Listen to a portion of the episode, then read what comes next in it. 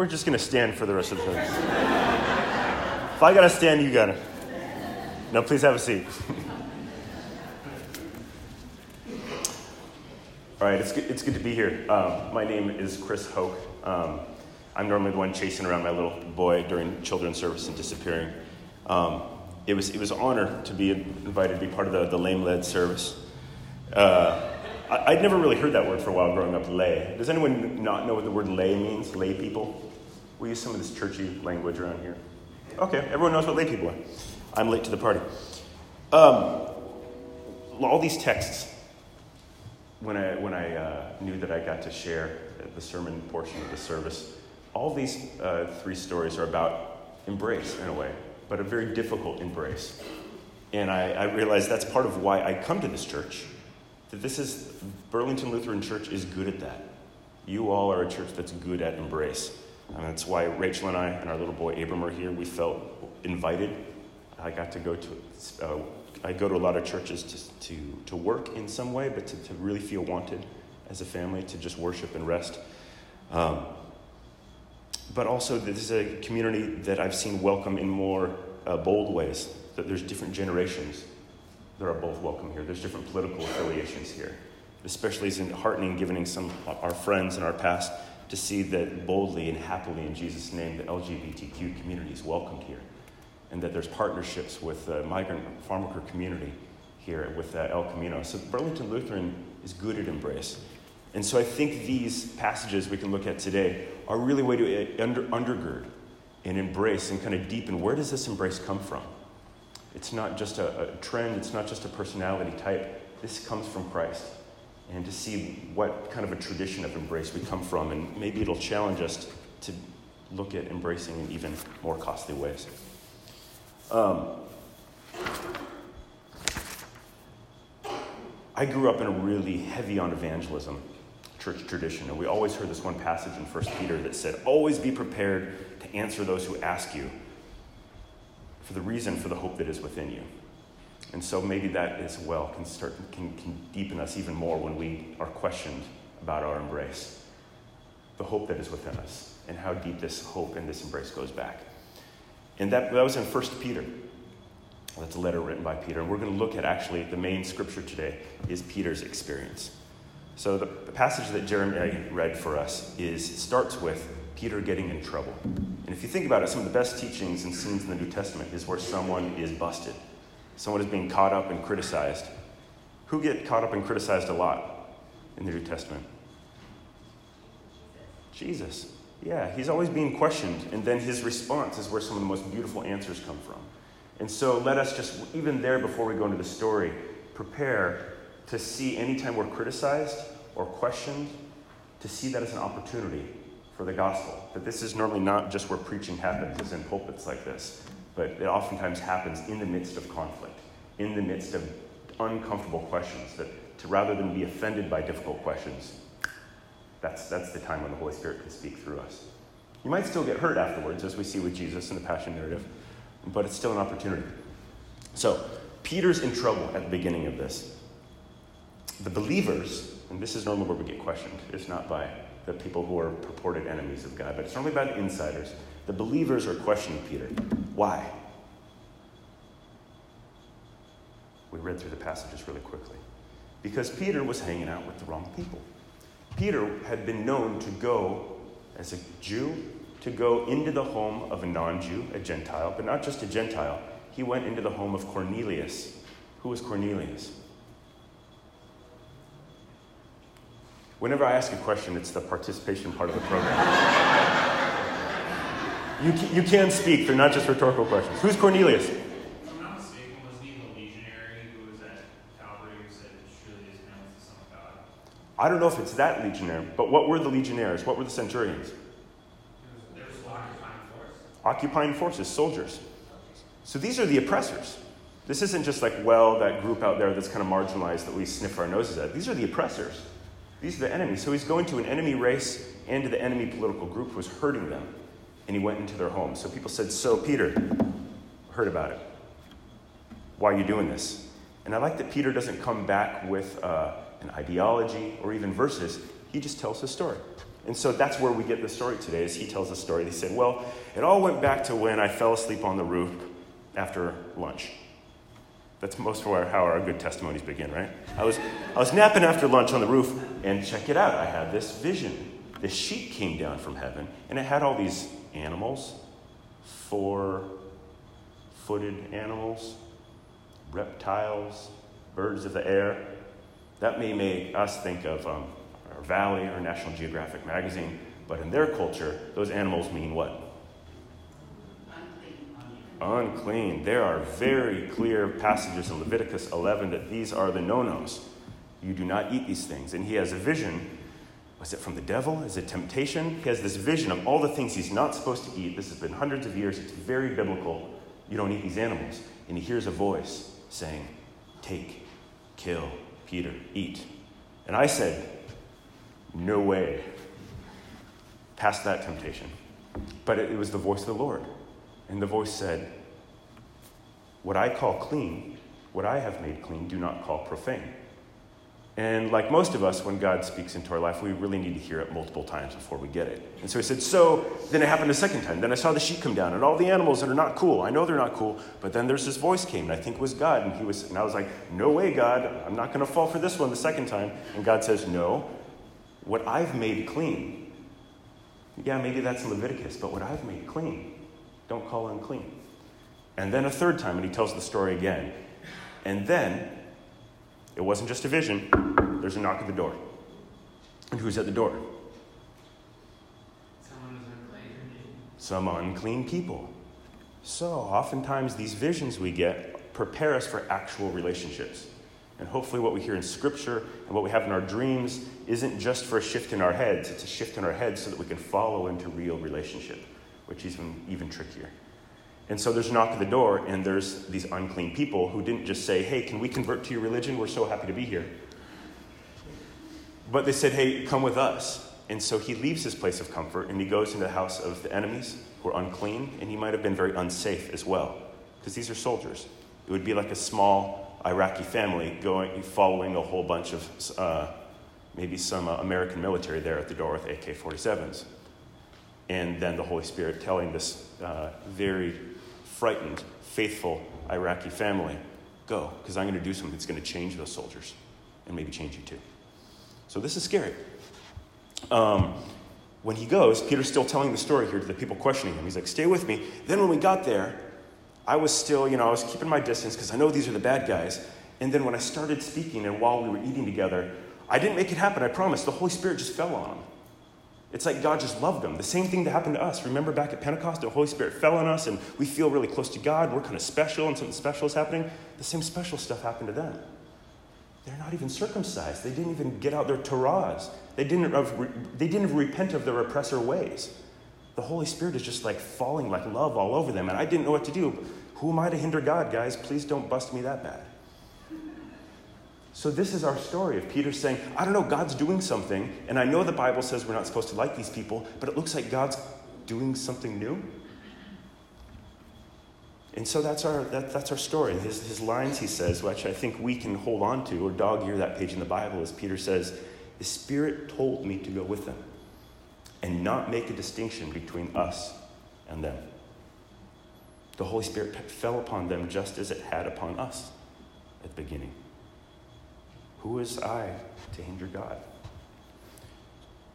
So I want to invite you to think who are the people that your friends would be very concerned if they heard that you went to their house? Who would that be? And you don't have to speak out right away on this one. Think about it for a second. Who would be the people that your friends would be really concerned like, I know God says, you know, we love everyone, but really, are you, are you going a little too far? Who would that group be? And now, if someone wants to risk saying who that is, go for it. Who comes to your mind? Who are some of the people that our friends and family might be a little concerned if we're spending too much time? Oh, come on, somebody.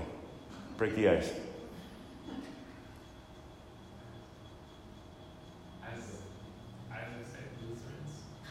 Lutherans for you? That's actually true. I know, Nate. Was, All right, so wel- welcome to the unclean camp. Anyone else? Who are the people that your friends and family might be a little concerned if you're spending time? The mentally ill? Okay. What else? Immigrants, Immigrants? criminals, Criminals? Republicans. Republicans?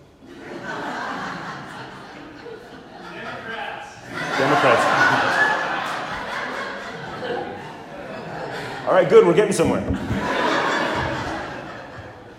What else? people living alternative lifestyles, like people who have shunned consumerism or popular culture. Okay, people who have shunned alternative lifestyles. So there's people in your life that would judge you for being too among the kind of alternative crowd. Yeah. Okay, because then it might rub off and the unclean alternativeness might infect you. Yeah. Yeah, They might stop shopping or I might stop. right. You might start changing what you've belonged to and believed. All right. What's that? Drug addicts. Drug addicts. Being around recovering alcoholics. Okay. And just like for Peter, Peter had his Bible verses. And I'm sure most of us, if there's a group that we don't like or that we're concerned about, I'm sure we've got our Bible verses, don't we? And so, what is it? It comes so clear in Revelation, that other passage that Jeremy read for us, when the resurrected Christ, who's died, he's crossed a line into death and been risen, and says to his people, Behold. And what does behold mean? Pay Pay, attention. pay attention. Yeah, it's, it's such a beautiful word, but it's normally locked in Bible ease. And be like, look, check it out. Lean in. Look, check this out. I'm making all things new, the resurrected Christ says, the one that we sing our songs to. He, he's the one saying, look, I'm doing something new. I'm making all things new.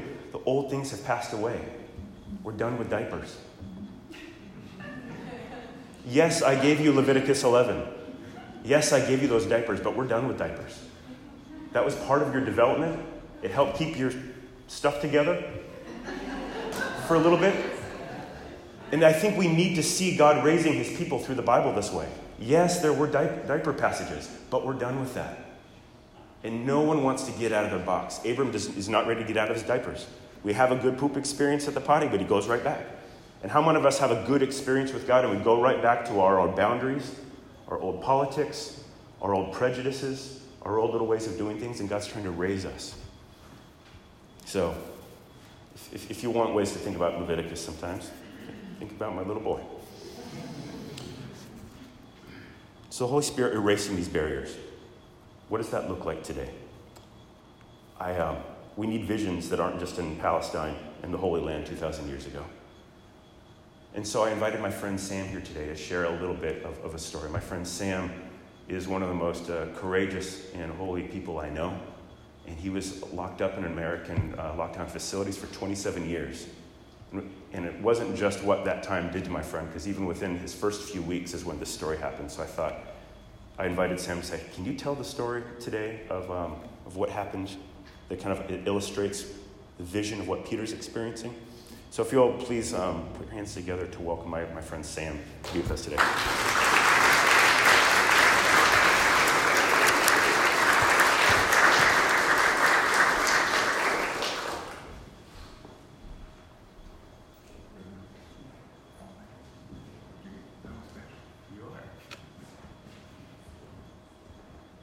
Um,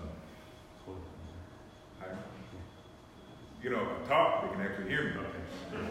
Um, yeah, 27 years.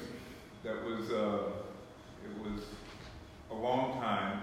Uh, but it was one of those experiences that when I went to prison, I wanted to come out the same person I was when I went in mm, with better choices. Um,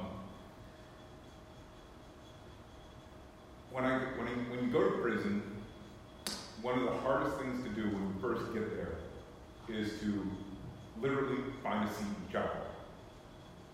Finding a seat, a table to sit at, without getting in somebody else's way is um, difficult at best. Um, when I first, my very first day, I went and sat down at an open table.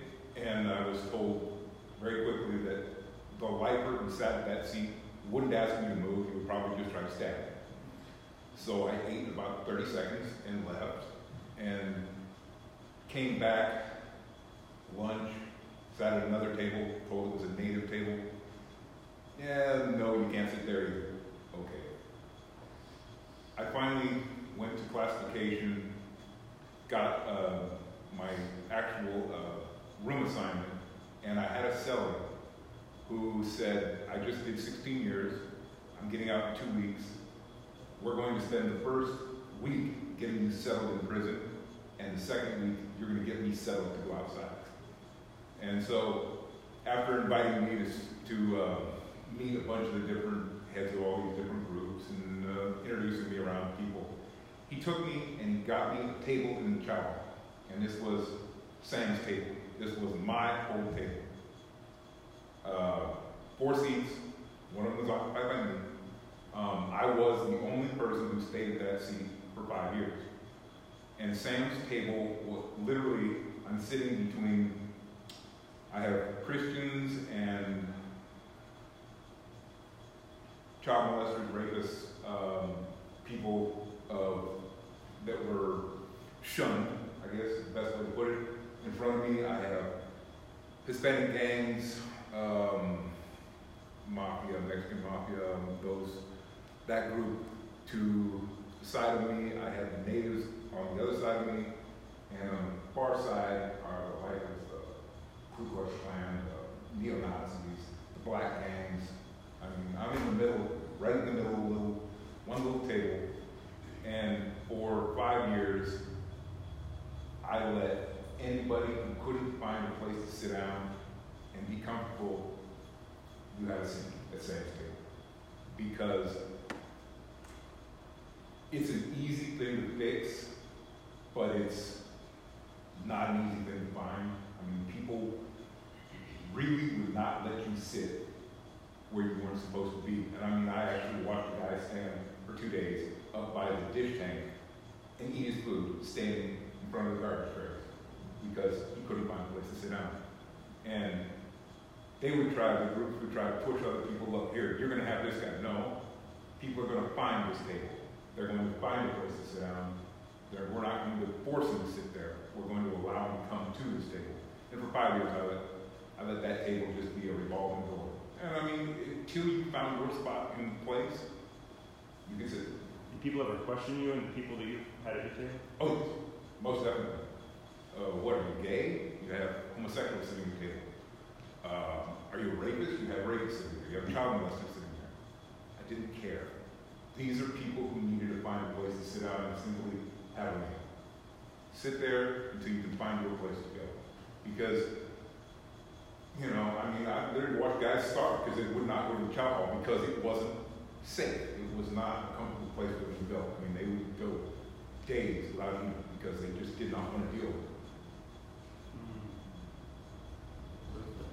Talk about how you came home. Um, I came home, uh, I didn't know you. uh, my parents introduced me to Chris, but Chris spoke at the Bayview Community Church. And he, uh, he has a, uh, oh, there we go, I got it. One parish, one prison. Um, it was an idea in his head that he had that bringing the church to what's the best word for it? Um, um, to welcome. That's cool. To welcome someone back to the community. And I was going back to a community of people who knew Sam when Sam wasn't the nicest world. Um, so, for the most part, people knew I was coming back to the community and were okay with it. Some were not so thrilled. Um, but, so Chris told the church, just write it. So I literally was sitting in my cell and I got a letter from a lady I didn't know and wasn't, didn't know what to do with it, so I set it on the shelf. It sat there for about two weeks before I could bother to open it. And then I got another letter and another letter. And I got, the first week I got maybe five letters and all just kind of sat on the show. And I just didn't know who these people were, why they were writing me. I asked my mom, why are these people writing me? And she actually didn't know most of them. So, because of Chris, I had, when I got out, I had a card for my wallet, and I called it Sam's Uber. And it was the name of a bunch of people on there that if I ride to get into town and go to school, go to uh, the courts, go wherever I needed to go, there were people willing to help me. And so it was a way to come out in the community to what I call soft landing. Because I know people would come out with nothing, no help, nowhere to go. And so the only thing they know is to go right back to what they, what they did at the beginning. And if we can make that landing a little easier for people, um, I, to me, that's what it's all about. I came out after 27 years. I mean, I literally, I've never seen the internet. The last cell phone I saw was a briefcase that was 22 pounds, had a little handset on the side. Um, video games, the last one I saw was Atari. Um, I, I didn't know anything. And so I went to DSHS and thought was great, government office, this ought to be fun. And the lady in there was the greatest woman in the world. She literally sat down with me two hours and said, let's get you fixed. And she laid out everything, health insurance, my schooling. I mean, she laid everything out so that I was able to just go back home, go online, put in a couple of passwords, and I was set. And it made coming back out so much easier. My social security card had been somebody back in New Jersey. Our numbers are exact, this, exactly the same except the last two digits are transposed. And he had actually been putting it in my account, which at the time was kind of, I couldn't open a bank account because my social security card was now altered. It was messed up. They, they called it, uh, we call it, uh, um, I didn't do that. And, but it wasn't. They just, somebody transposed his numbers. So it was easy to fix, but for somebody who didn't have a lot of help, would have been almost impossible. So I've actually, coming out of that, a very easy time, but it could have been a lot worse. So I blame you. What's neat about the story is that Sam, Sam's table in prison is what a form of that received you out here. And, and so I, I feel like that, that story of Sam's table stuck with me for years since he shared that with me. Because um, the prison mess hall is a perfect portrait or caricature of society, right? We've got all the different races, we've got all the different crews, we've got all the different religions that have their area. And things can get very uncomfortable if you cross those lines. And a very unique table, behold, look, check it out, a new thing. A table where people are kind of right in the middle who are not supposed to be right in the middle. Um, Sam's table for me is an inspiration of what the vision is that God has inspired us to be Scripture, that God can do a new thing. So even when Peter goes out, behold, a new thing, Peter doesn't go out and convert them back to the old thing. Peter gets himself gets swept up into a new thing, right? He's changed, and the centurions are changed, and something new happens. And behold, baby, check it out, a new thing. What was going on is there were all these folks in baby and saying, new things happen. And so we at Burlington Lutheran, we're going to start doing uh, one parish, one prisoner, getting to know someone who's coming home next year. We'll talk about that down the road, but just a heads up, we get to be part of this mess. And it's not neat. There's no guarantees that everything works out well, but that's the mess that God and Jesus is inviting us into. Not to get things clean and perfect, but into the unclean experiment of love. This is normally the time when we invite everyone into the table. This is when we open up and have a, an, an edible, so to say, of the message.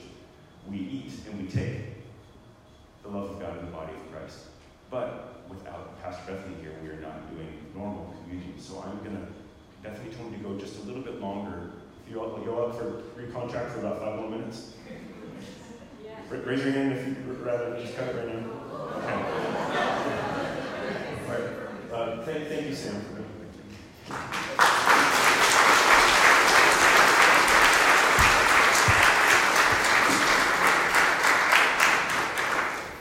right, so here's, um, we good? All right.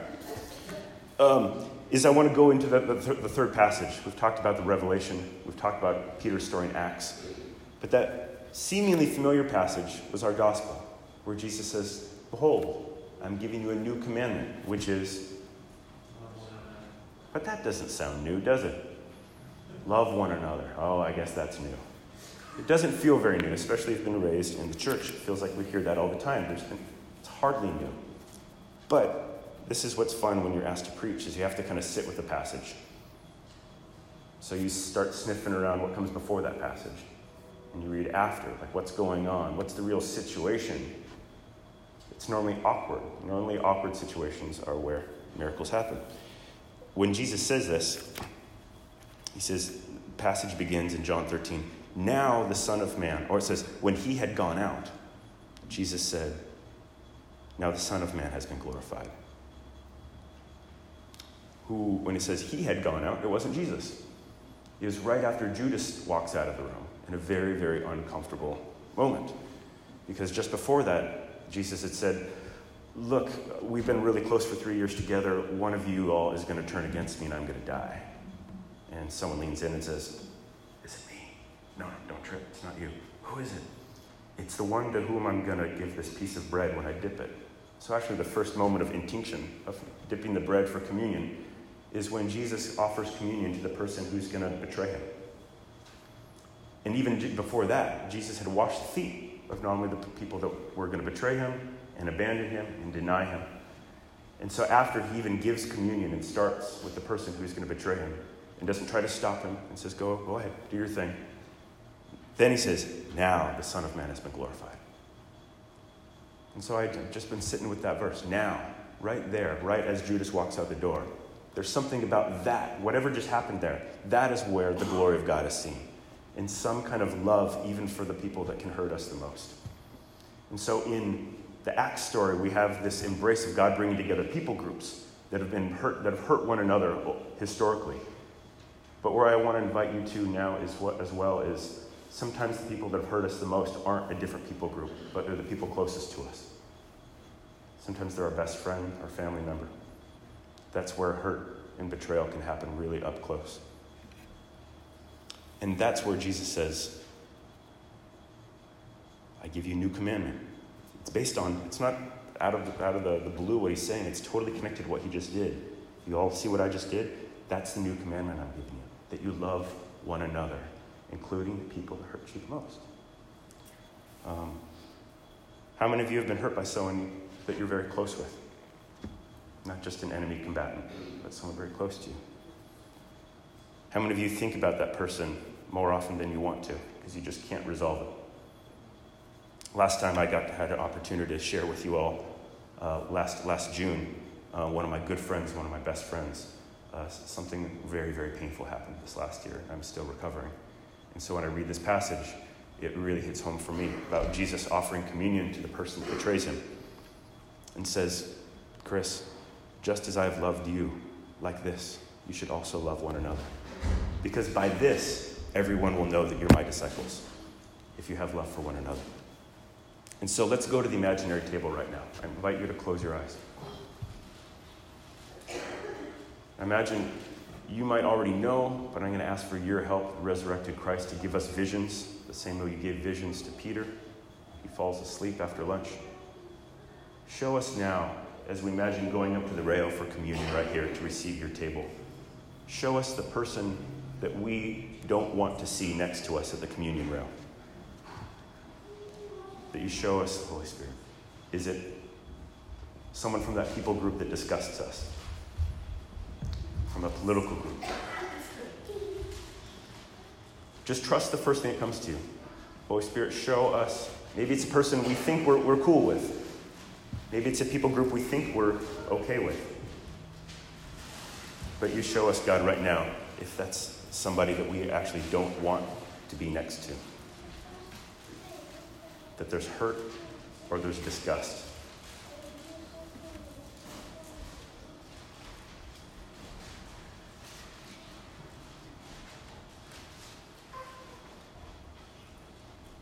Lord Jesus, let us hear your voice saying, Do not call unclean what I have made clean.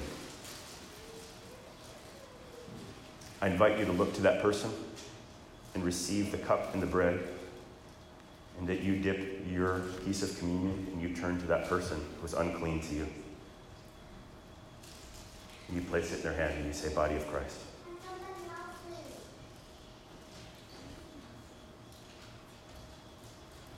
And just as with Peter, there's a knock on the door within hours. God, I ask that this vision that we're preparing right now in our spirit, that you prepare us for real encounters, for the real presence. That we, we may go out and people will know that we are your disciples, not by our voting or our church attendance, but because they see this costly love. That only God could do that. And that we bear the scorn, and we also get to enjoy the joy of being at your table, Lord God. Because this is where you are glorified. This is how you loved us. This is how you call us to love one another. And so, Lord, when people ask us why we believe in you, what's the reason for the hope that is within you in the age when Christianity is so passe, we can be like Peter and just tell the story. What's your story? What was the risk you followed?